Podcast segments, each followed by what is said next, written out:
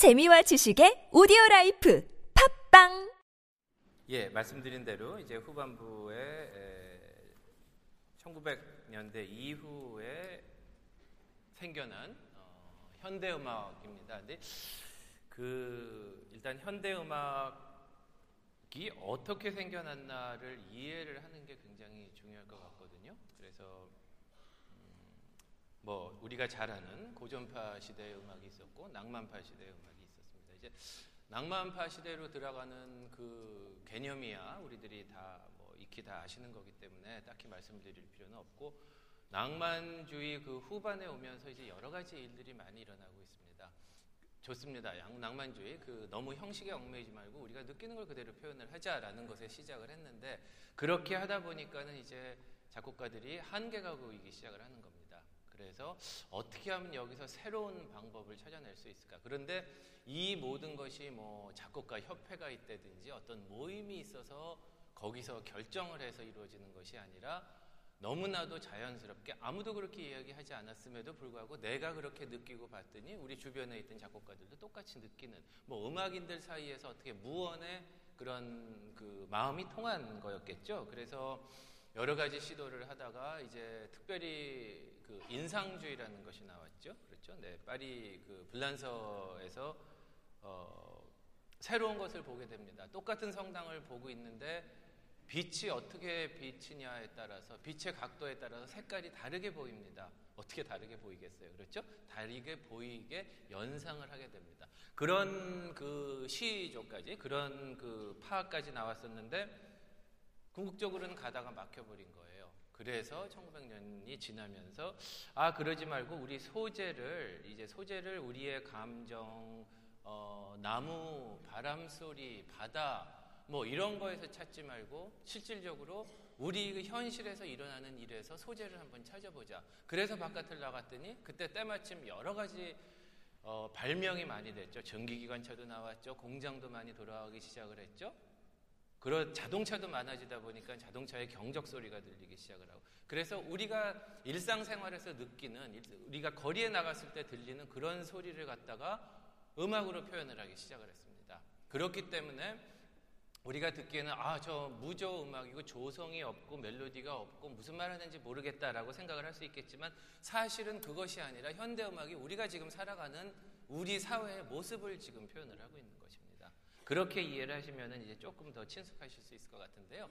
그래서 러시아에서 시작을 했습니다. 지난번에 우리 어, 스트라빈스키의 곡을 두 번 들었었고 또 쇼스타코비치도 들었었고요. 그런데 음, 이 현대 음악의 특징은 뭐냐면은 이 보는 거에 따라서 자기가 생각하는 거에 따라서 전혀 각도가 다르게 표현이 되고 있습니다. 그래서 작곡가들마다 그 표현을 하는 어법이 다르게 시작이 됐거든요.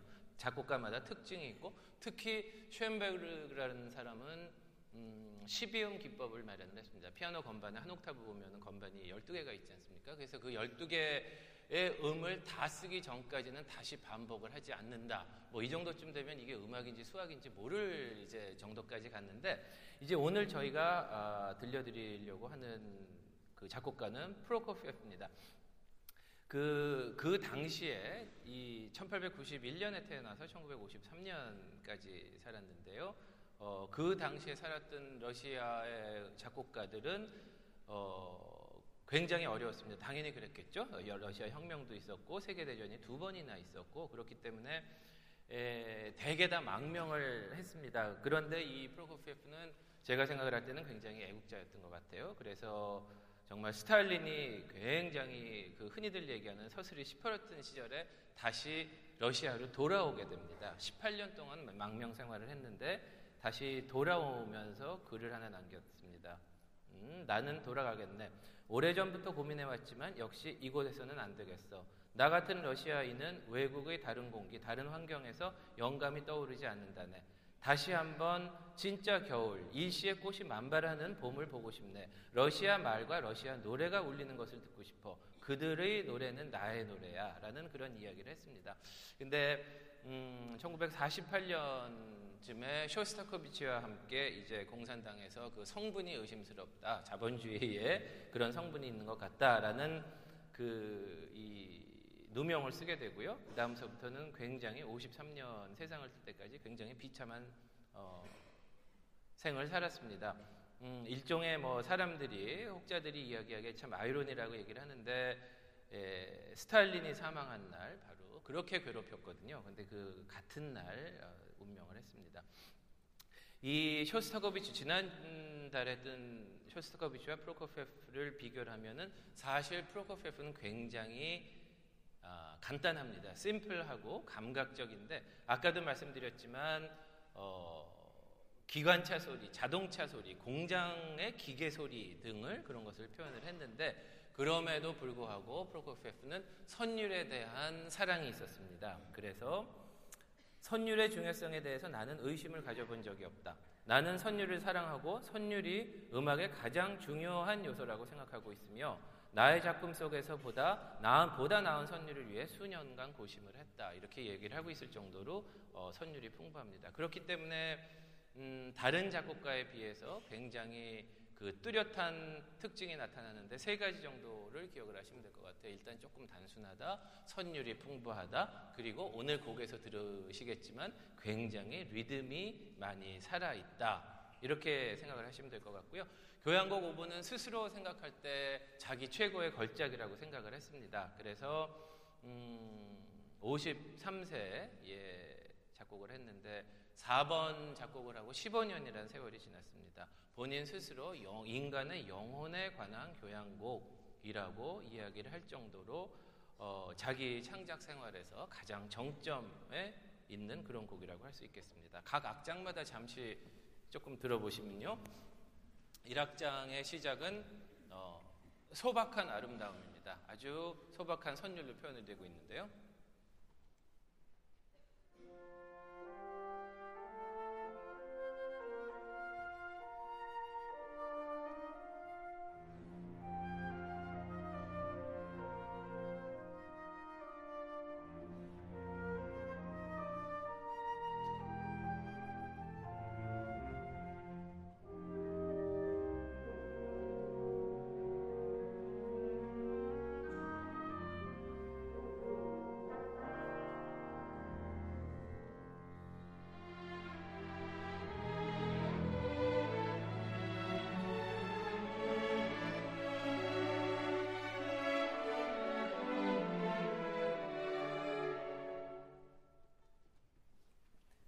네, 2악장으로 가면 어, 굉장히 익살스럽고 음, 유머 감각이 돋보입니다. 그렇지만 역시 우리가 일상적으로 아는 익살스러운 유머 감각이 아니라 20세기에 맞는 그런 어법의 유머이겠죠.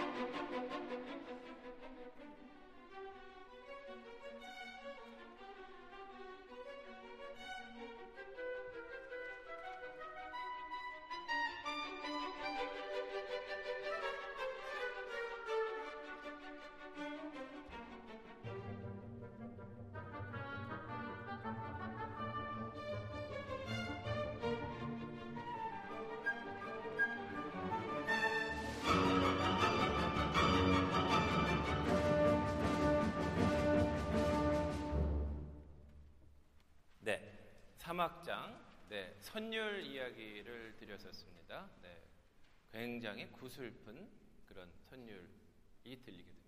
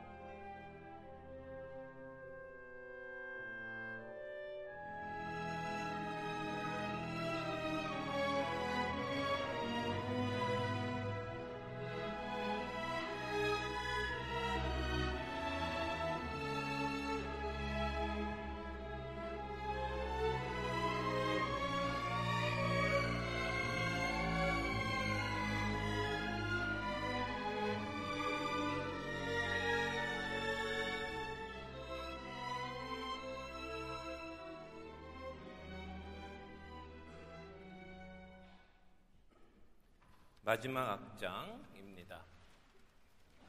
자유롭습니다. 행복합니다. 그런 사람들의 에, 즐거움을 표현을 있습니다.